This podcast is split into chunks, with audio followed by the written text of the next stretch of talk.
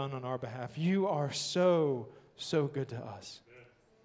And Lord, our only response can be praise to you. You receive the glory and honor and praise for all the works that are done. Hear it from our hearts. Let it not be lip service to you, but let it be heart praise to you, Lord. Lord, we pray for the opening of hearts as John comes and preaches the word of God to us. Lord, unveil the mysteries of your will to us.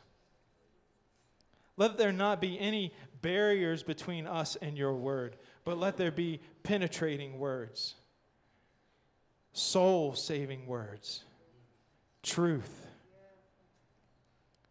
Ultimately, Father, be praised this morning as your church has gathered to worship you. And it's in the mighty name, the only name that saves, the name of Jesus, that we pray. Amen. Thank you, church. You may be seated.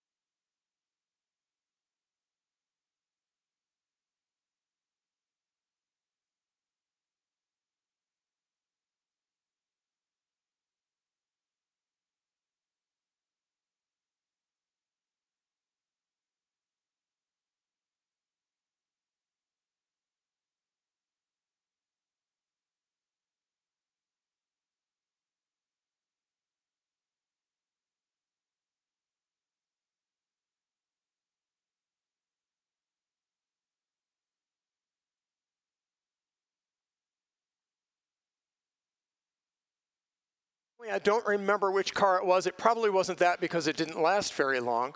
Uh, I was driving home from work and it was a terrible, terrible rainstorm, thunderstorm.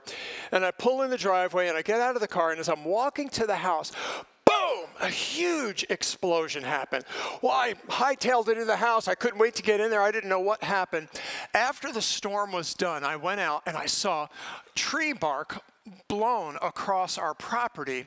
And I looked, and right next to the driveway where I had pulled in with the car was a tree that lightning had come down and just put a scar right in the tree, top to bottom.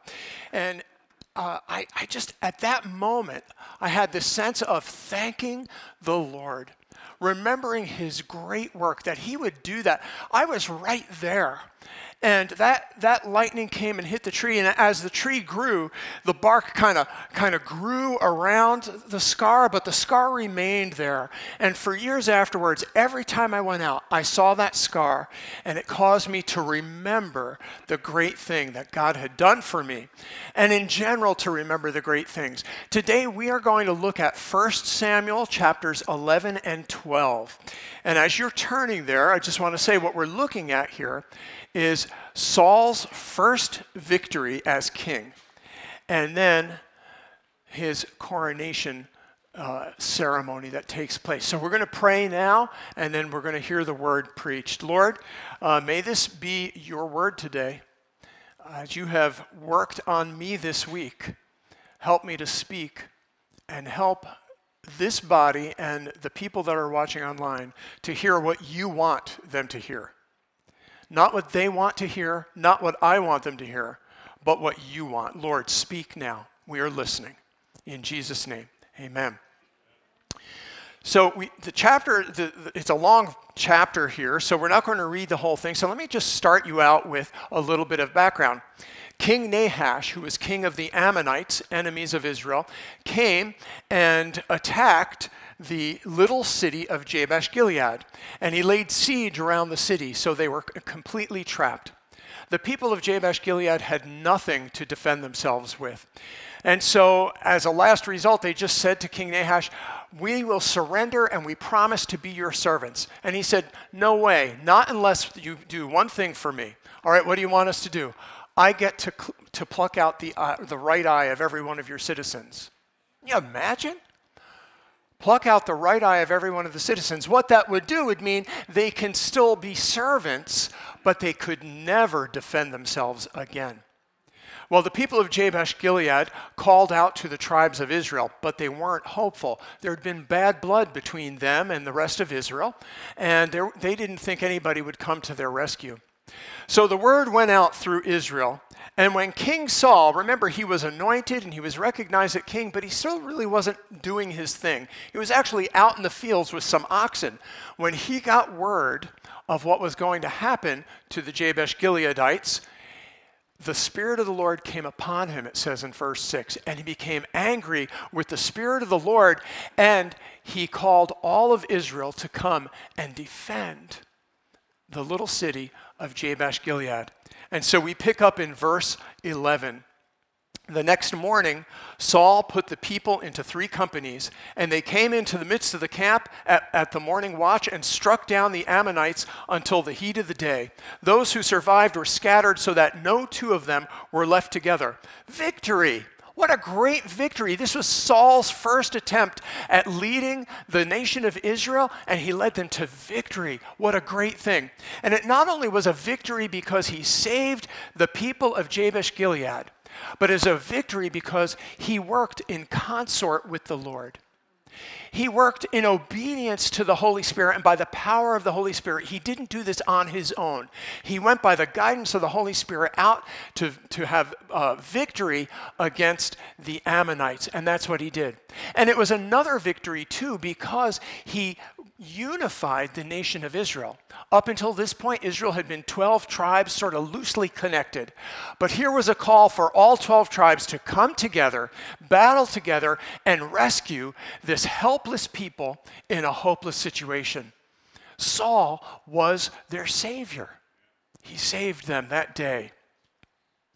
Well, what happens then in verse 12? The people said to Samuel, Who is he that said, Shall Saul reign over us?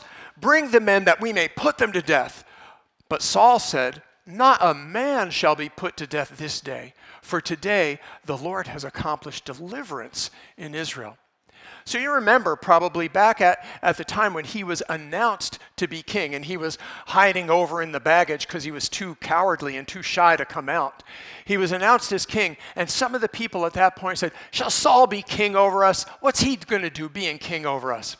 Well, after this victory, Saul's fan club is like, bring him out here. We'll kill him. We'll get rid of him. And Saul says, no, no. No one shall die this day because the Lord has accomplished deliverance. What a godly response from Saul. No one shall die today because the Lord has accomplished deliverance. You see what Saul did here as king was he acknowledged that God was really king. God fought the battle. It was the Lord who accomplished the deliverance, not Saul. He was acting as God's representative among the Israelites. God was actually doing the work, and Saul was the vehicle that he was doing it through. So, as the king, he was bringing God's rule to the Jewish people. And he also showed mercy to his detractors. What a, what a humble thing to do. You know, if, if I were Saul, I might have said, Yeah, bring him out here. Let's kill them all. I only want my fan club. I'm the king. But Saul didn't do that.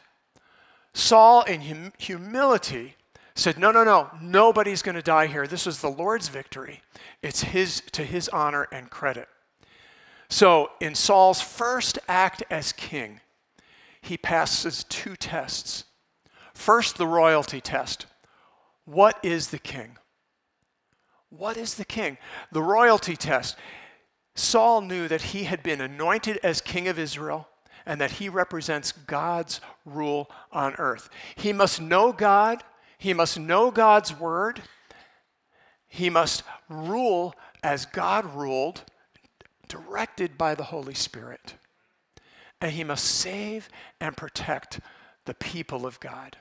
He knew that's what should happen, and he did it. This victory of Saul was a great victory because of all those reasons. And he also passed the pride test, a second test, the pride test. You know, at this point, Saul put aside his pride, he put aside his insecurity, and he put aside his desire for vengeance. All three of those things are going to trip him up majorly just in the next chapter. But at this point, he was able to put them aside and act in humility The chapter ends with the coronation of Saul. Samuel comes out and says, Come, let us go to Gilgal and renew the kingdom there. So all the people went to Gilgal, and there they made Saul king before the Lord in Gilgal. So this may be a little confusing because in chapter 9, we had Saul anointed as king. In chapter 10, we have Saul being recognized as king, and that's when he was hiding over in the baggage and too shy and cowardly to come out. And then in chapter 11 here, we have his coronation as king. So that may be a little confusing, but just so you know, it's really, we've, we've lived with that. In fact, just recently, Queen Elizabeth, as you know, died. She reigned in Israel for 70 years, the second longest monarchy in all of history. She just, she was shy by two years to Louis XIV. He, he ruled for 72 years. But she died back in, uh, in September. The moment she died, Prince Charles became King Charles. But then it was three days later that he was recognized and proclaimed to be King of England. Interestingly, at this ceremony, there were some detractors as well, and they were arrested. He didn't have as much mercy as Saul had on them. They were arrested.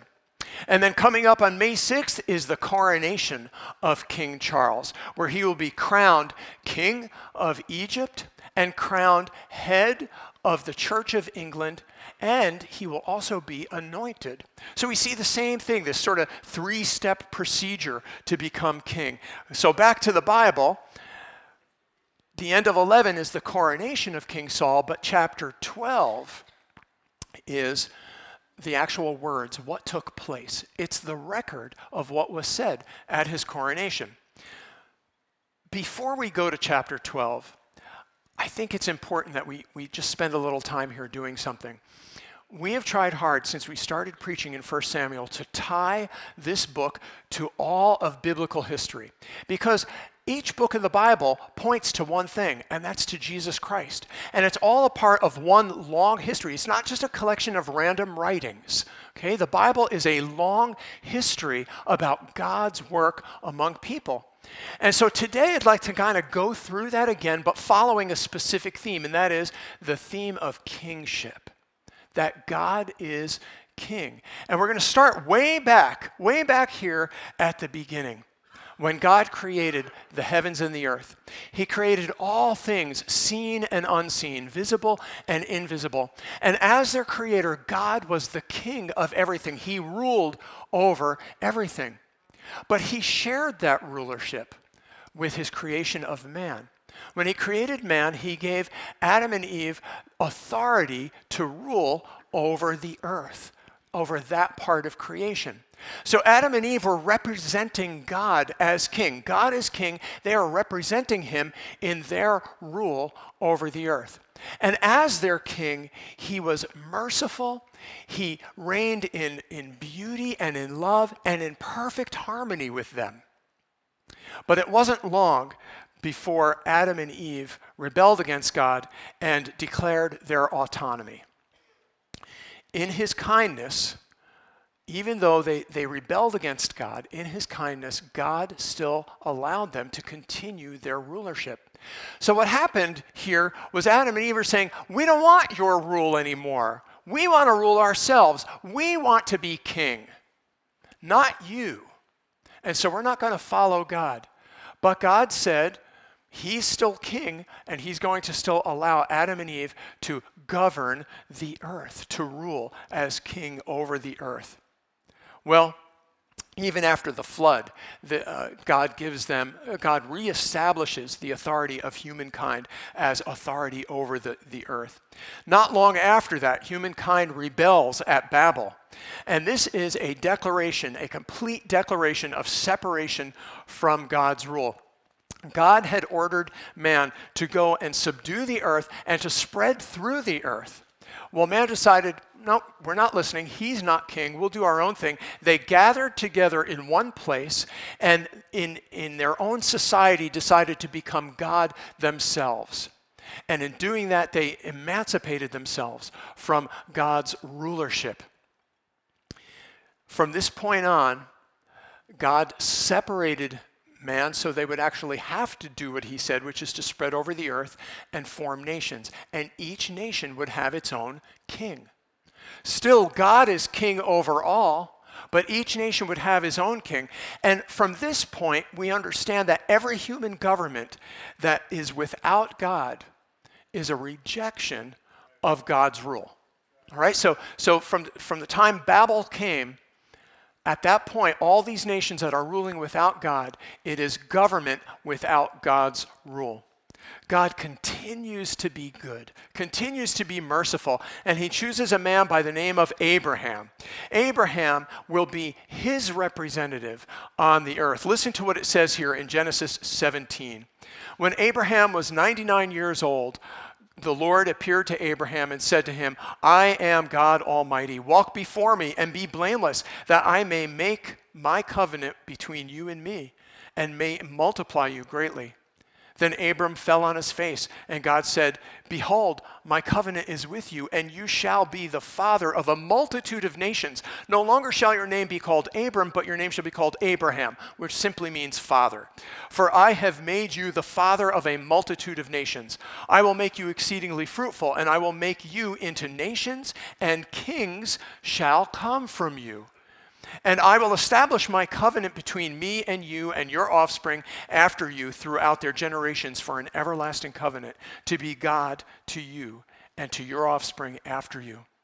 Kings shall come from you Abraham was chosen to be the father of the nation Israel, but he is the father of many nations, actually. And the idea that kings come from him is that from him, the kings that come from him would rule under God's ultimate kingship. That God would be king, and that, that the nations under his kingship would live in obedience to him. Well, what happened was Abraham did become the father of many nations, but it was the father of Abraham, Isaac, or it was the nations that came from Abraham, Isaac, and Jacob that becomes the, the, nation of Israel. And they are called to obedience to God because they are supposed to be following God, their king. Before they became a nation, though, Israel had been enslaved. The people of Abraham, Isaac, and Jacob, that their family had been enslaved in Egypt. And in Egypt, God would have to rescue them. Again, they were a hopeless people in a hopeless situation. And God would have to rescue them out of that situation. And when He did, he established himself to be greater than all of the other gods of Egypt and greater than the greatest nation in all the world. Egypt was the world power, but God was still king over all the nations. And Israel knew this. In Exodus 15, they declared, The Lord will reign forever and ever. So, right after Israel was freed from Egypt, they understood that God was their king and that he would reign forever and ever and that God would use leaders like Moses to bring his kingship and his leadership and his rulership down to earth and rule the nation, and that God would then bless the whole world through Abraham. Listen to what it says. It says, And now, if you will carefully listen to my voice and keep my covenant, you will be treasured, a treasured possession for me out of all peoples, for all the earth is mine. But you, you will belong to me as a kingdom of priests and a holy nation. So God continued to use people like Moses and then, like Joshua and other judges like Othniel, Deborah, Gideon, Jephthah, and then Samson. Samson, the last judge, and the judge who we're reading about in the book of Samuel. Did I say Samson? I meant Samuel. Samuel. So we're, it's Samuel. God, Samuel is God's representative on earth. Samuel led the nation into peace and he led the nation into worship of God. So God is king, Samuel is judge over them. But Israel finally rejects this form of government. They're tired of it. They're tired of having a God that we can't see rule them. We want a king. We want a king just like all the other nations. We want a king who's strong and tall, who will lead us. And so God gives them what they want, and Saul becomes Israel's first king. And Saul is called to function in the same capacity as the judges, as God's representative. God is king, Saul is king of Israel, bringing God's rulership to them. He's to lead the people in military victory, in spiritual obedience under God, the true king.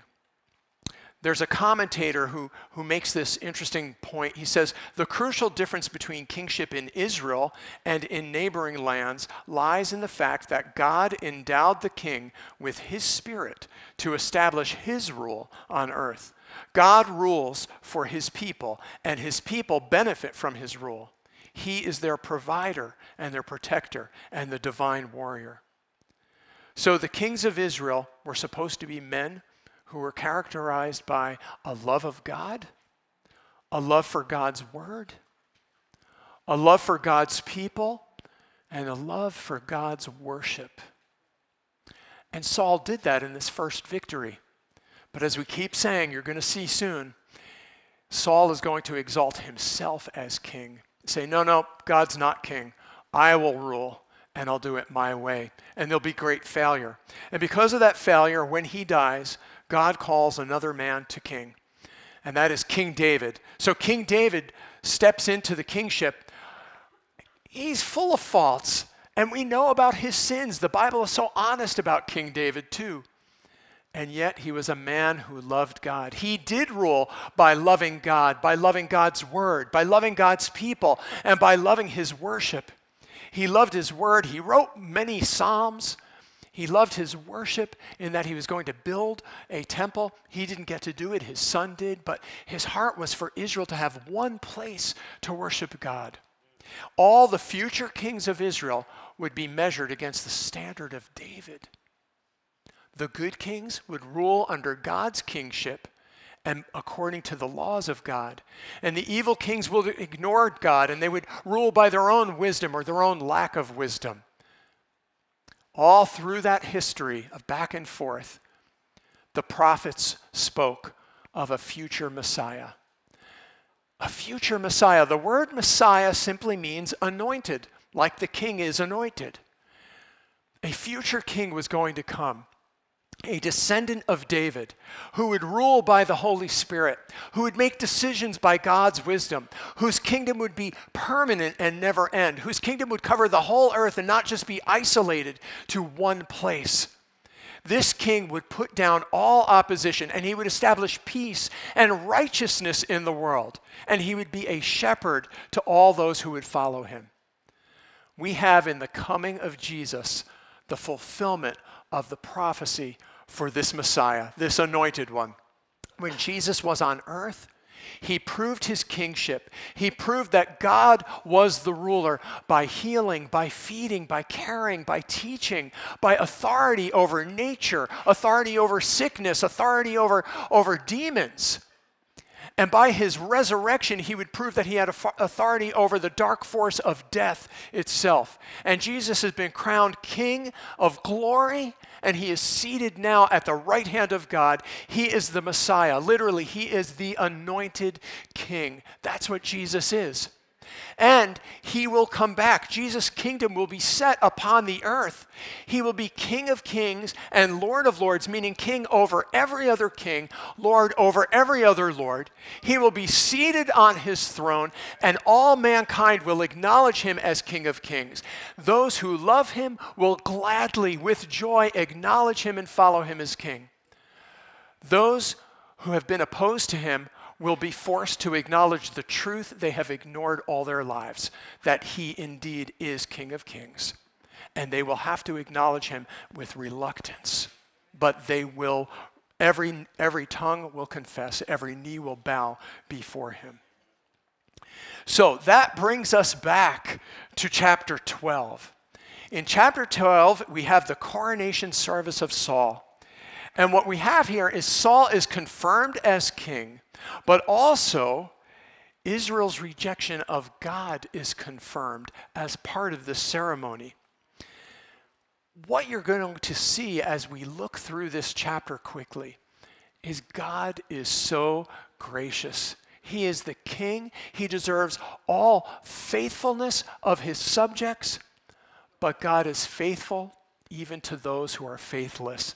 Listen to what happens. This starts in verse 13. This is Samuel speaking.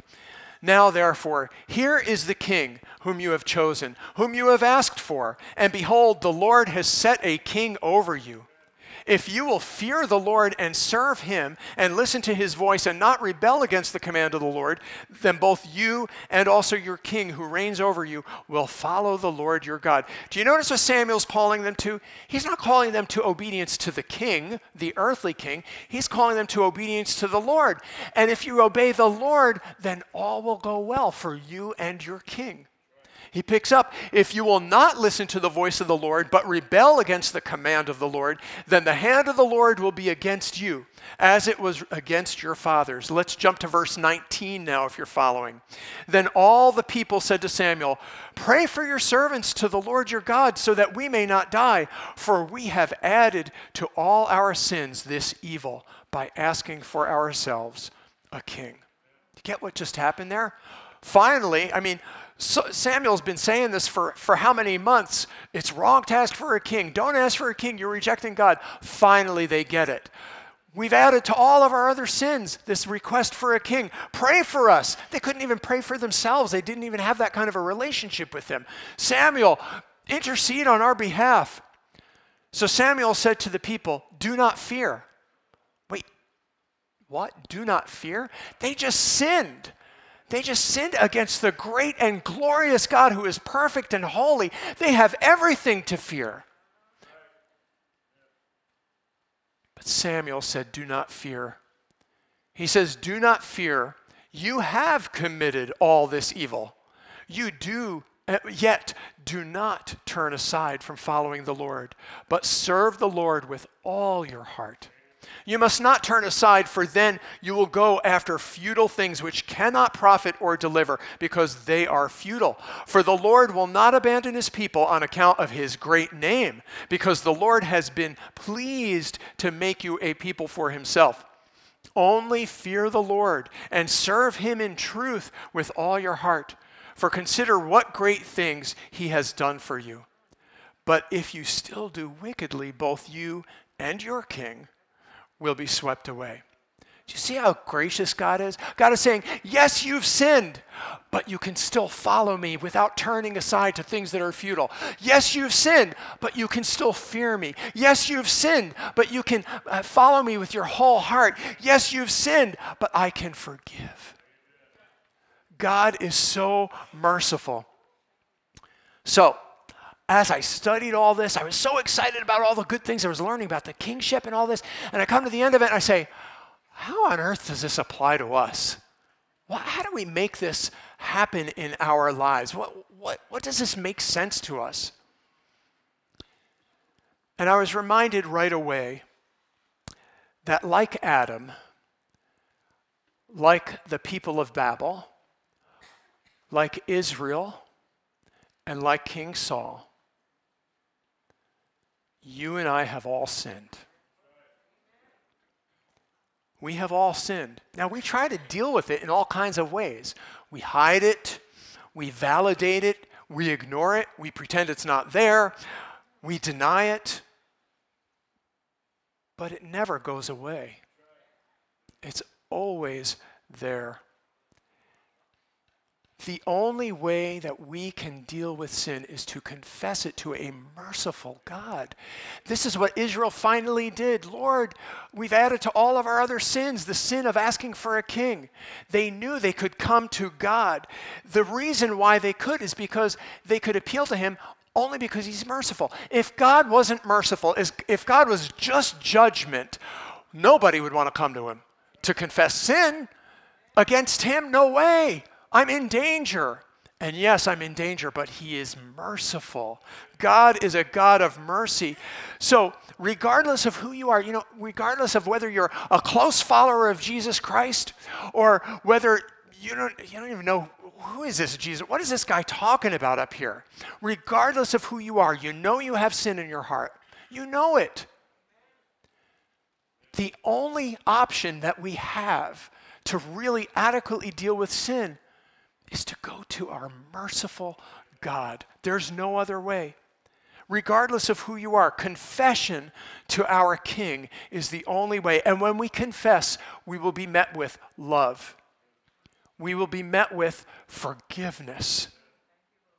Amen. If we confess our sins, the Bible says, He is faithful and righteous to forgive our sins and to cleanse us from all unrighteousness. You know, we're pretty hard on the Israelites sometimes, aren't we? You know, we, kind of kind of get down on them because they were so rebellious and they had God right there and they were ignoring him. They the pillar of fire, how could they sin against this God? But I'm just so reminded of my own failures. You know, I, I'm reminded of myself before I was a believer, before I confessed my sins to God and said, Yeah, I am a sinner. I need a Savior. Before then, I totally ruled my own life. Even, I mean, I was a teenager, but I knew I was going to do what I wanted to do. Nobody was going to tell me what to do, especially not God. And I knew there was a God, but He was not going to do anything in my life. I was king, and I wasn't giving up that throne. So then I become a believer, right? And I say, Lord, I am a sinner. I need a Savior. And I put my faith completely in you. Rule my life. You be king. And yet, ah, man, on a daily basis, my old self comes up and says, I still want that throne. I want it back. I'm going to take that throne. I want to get Jesus, get off of there. I want to rule myself. It's still there, even though I've been following the Lord for so long. I'm sure you have experienced that same thing. And sometimes it's stronger than others, right? Right? We know that.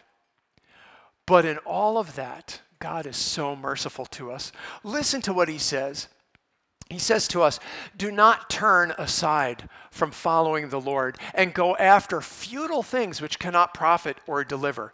Oh, we're so easily distracted, aren't we? You know, we chase after things that really don't profit us, that really can't deliver. Who just delivered the Jabesh Gileadites? The Lord, right?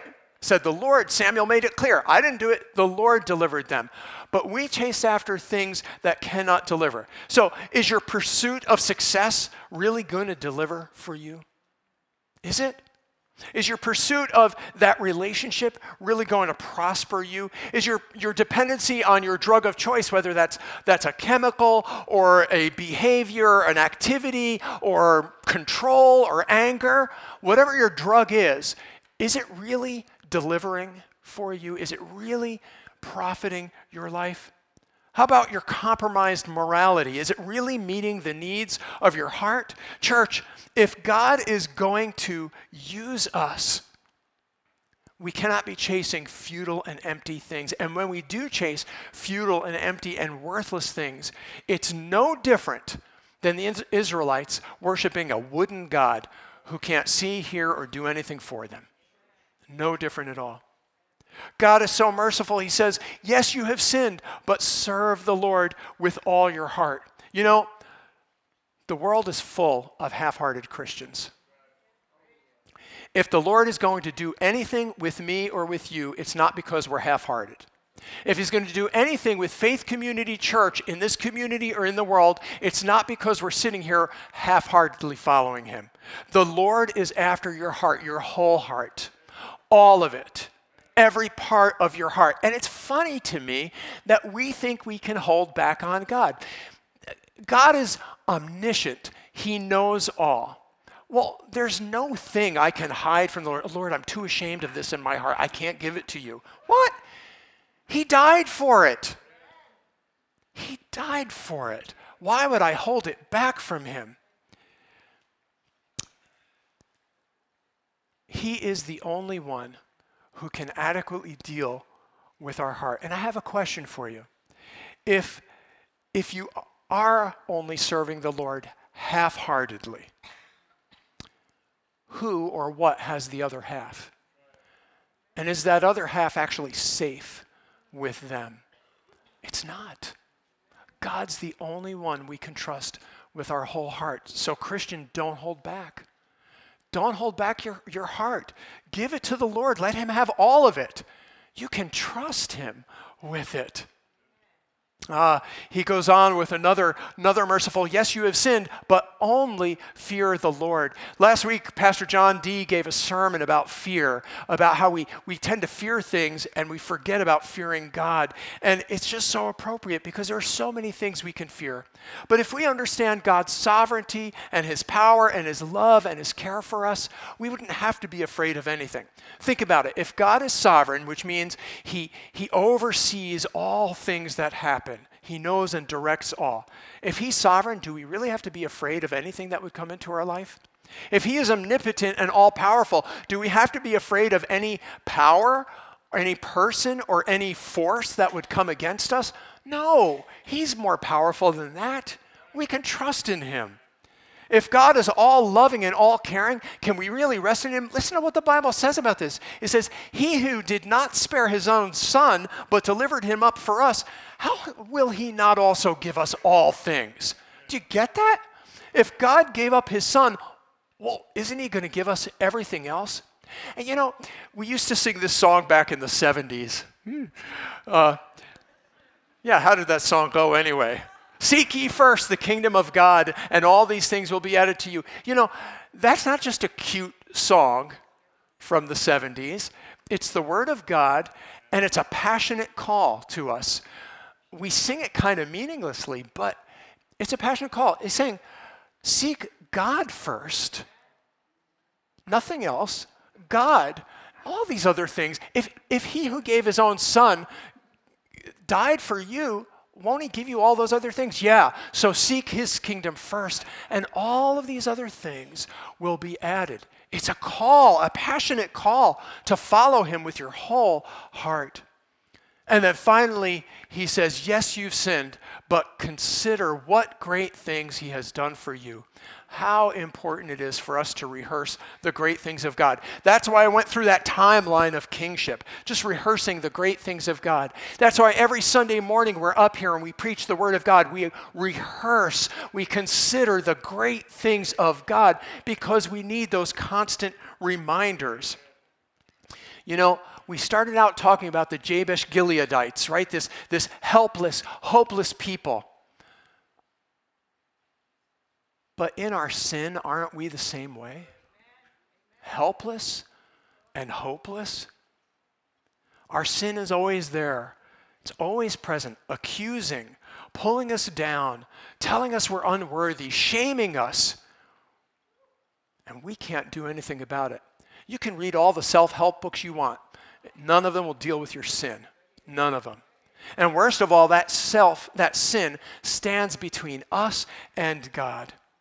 And God, right now, sees your situation and He says, Though you have sinned, though you have rejected me as king, I love you. I've died for you. Come to me and confess, and you will be met with everything you need in your life, and all these other things will be added to you because he gave his only son for you and for me. He sent his son Jesus, King of Kings, who showed how great his love is for us by giving himself up. A king dying for his people. You get that? A king dying for his people. And he died to wash us and to make a way for us to join his glorious kingdom. You see, either you're in his kingdom or you're not. There's only two places you can be in this world part of God's kingdom that we enter by faith in the Son of Je- in the Son of God, Jesus Christ, who died in our sin, or else you're not a part of His kingdom because you haven't put your faith in that. Oh, this King, this King of Kings, what a good King! What a good King. Oh, the goodness of God. We're going to sing it one more time. Let's stand together.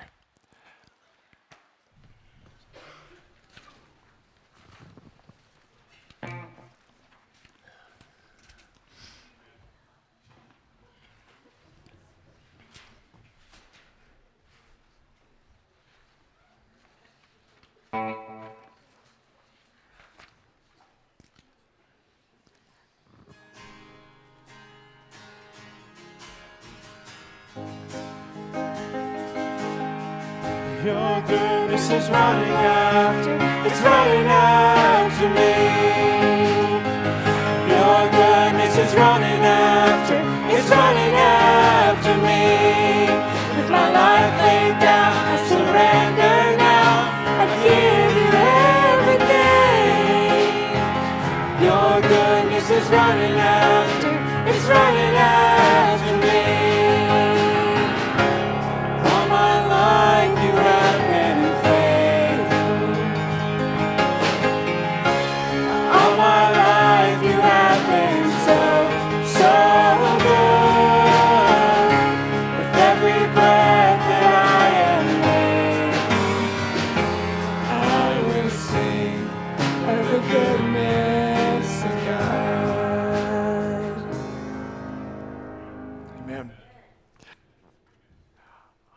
I want to speak a blessing over you that comes from 1 Timothy. So, this is the Apostle Paul, and it really ties in beautifully with this. He says, I charge you in the presence of God. So, I charge you in the presence of God and of Jesus Christ that you keep the command without stain or reproach until the appearing of our Lord Jesus Christ.